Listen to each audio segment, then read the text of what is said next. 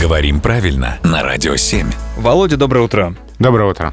Столько за последнее время мы с тобой разобрали слов, что даже странно, э, никогда в поле нашего внимания не попадало попасть в просак. Казалось бы, на поверхности лежит, а мы ни разу не брали. Рассказывай, что к чему, откуда появилось это выражение. Ну, там есть бесконечное количество версий, но самая популярная такая, что просак — это канатный станок большого размера. Так. И попасть с него во время плетения веревок — это и опасно, и глупо, потому что только очень беспечный и очень неунимательный человек не заметит скручиваемых на нем веревок. То есть канатный станок. Веревки крутятся, ты туда как-нибудь нагнешься, тебя там затянет, и все.